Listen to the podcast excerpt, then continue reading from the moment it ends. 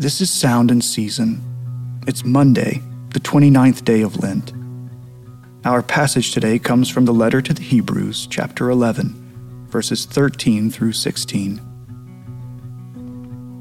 These all died in faith, not having received the things promised, but having seen them and greeted them from afar, and having acknowledged that they were strangers and exiles on the earth. For people who speak thus make it clear that they are seeking a homeland.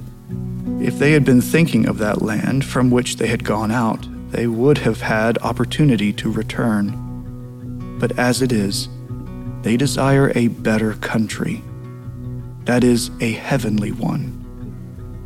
Therefore, God is not ashamed to be called their God, for he has prepared for them a city.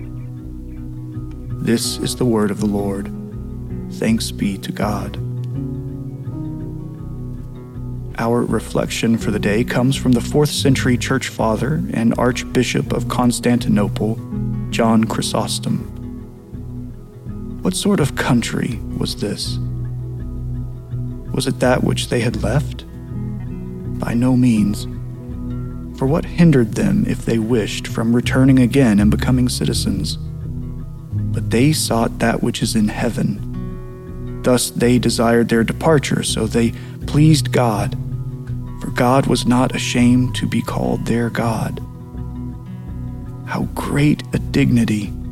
God was willing to be called their God. What do you say?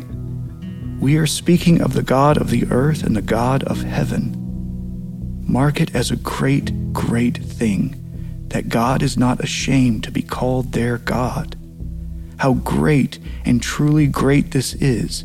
It is a proof of exceeding blessedness. How?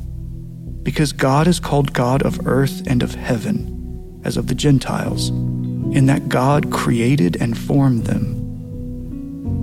But God of those holy men, not in this sense, but as some true friend. You do not know how great a dignity this is. We do not attain to it God is called the Lord of all Christians, and yet the name goes beyond our deserving. Consider this greatness. Lord, hear our prayer, and let our cry come to you. Let us pray.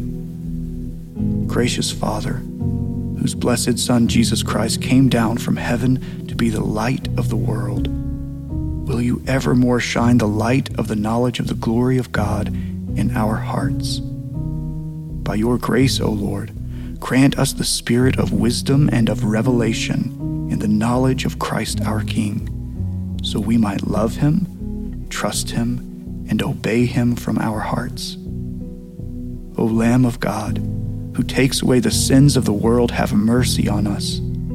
Glory to the Father and to the Son and to the Holy Spirit, as it was in the beginning, is now, and will be forever. Amen.